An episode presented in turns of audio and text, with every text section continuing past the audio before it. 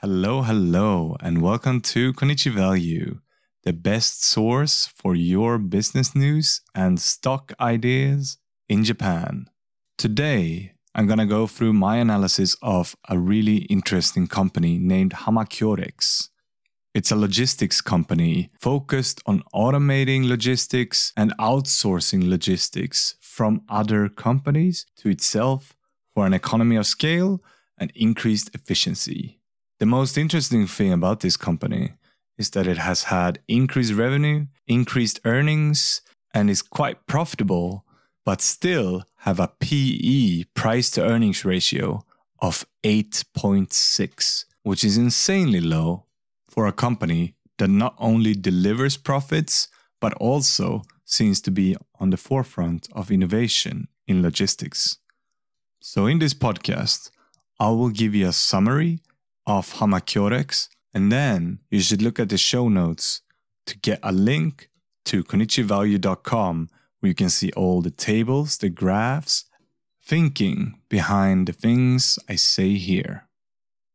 First off, Hamakyorex is an independent logistics company that in Japan is referred to as a third party logistics company.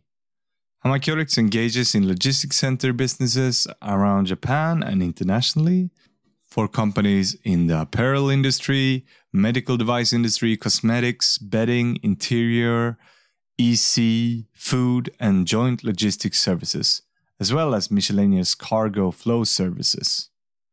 It also provides general freight vehicle transportation services outside of Japan, even though that's a small business.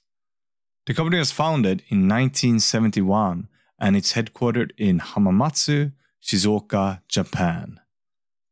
Today's business revenue is divided between 60% of the logistics center engagement business and 40% of the trucking business deals. So basically, sending and shipping things around Japan and outside.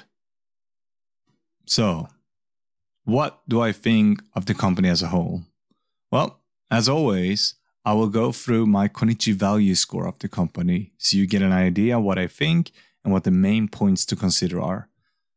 These criterions in the Konichi value scores are profitability, opportunities and risk, financial soundness, stock price, dividends, and finally, a rating of buy, hold, or sell. So let's start with profitability. Compared to its peers in the industry, Hamakyorex has an average profit. However, the company has managed to grow at a stable pace even with such a weak yen and rising fuel cost, which is impressive. Even so, the company will have a hard time keeping profits at this level due to the ongoing macro trends. So here, my evaluation is okay. Not good, not bad. Profitability is decent. Number two, opportunities and risk.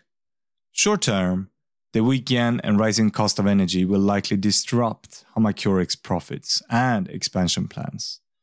Long term, the industry is growing quite fast and consolidating quickly, which is good for this company as they have good cash flow and as they're quite big already. However, a shrinking labor force in Japan, and an 81 year old CEO who seems to have lost touch with society are big red flags for such a labor intensive industry.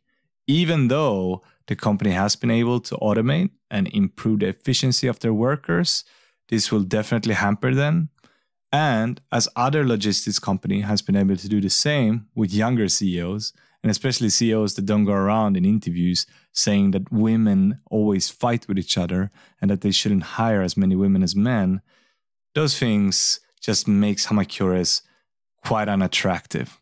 But still, on the balance sheet, they're performing quite well. Hence, I think the opportunities and risks here are okay for this company. So again, not good, not bad, okay. Thirdly, financial soundness. Even though Hamakyorex has an average financial soundness in the industry, its historical improvements of both cash flow and the cash to debt ratio, I'd say that it's a healthy company long term and will probably get healthier as time goes by. Here, I think Hamakyorex is performing good. Number four, the stock price. The company has consistently delivered increased revenues, profits, and still has a PE ratio of 8.6 and a PB ratio of 0.85. However, the company's PE ratio has actually stayed around 8.5 in the past 10 years, which is probably a response to the Japanese logistics market's relatively slow growth compared to other countries. And as they haven't been able to grow fast abroad, I think maybe an 8.6p ratio is something that will stick for the foreseeable future. Overall, it's still hard to find such a well performing company with such a low multiple. So, I still have to give Hamakyorex a good rating on the stock price.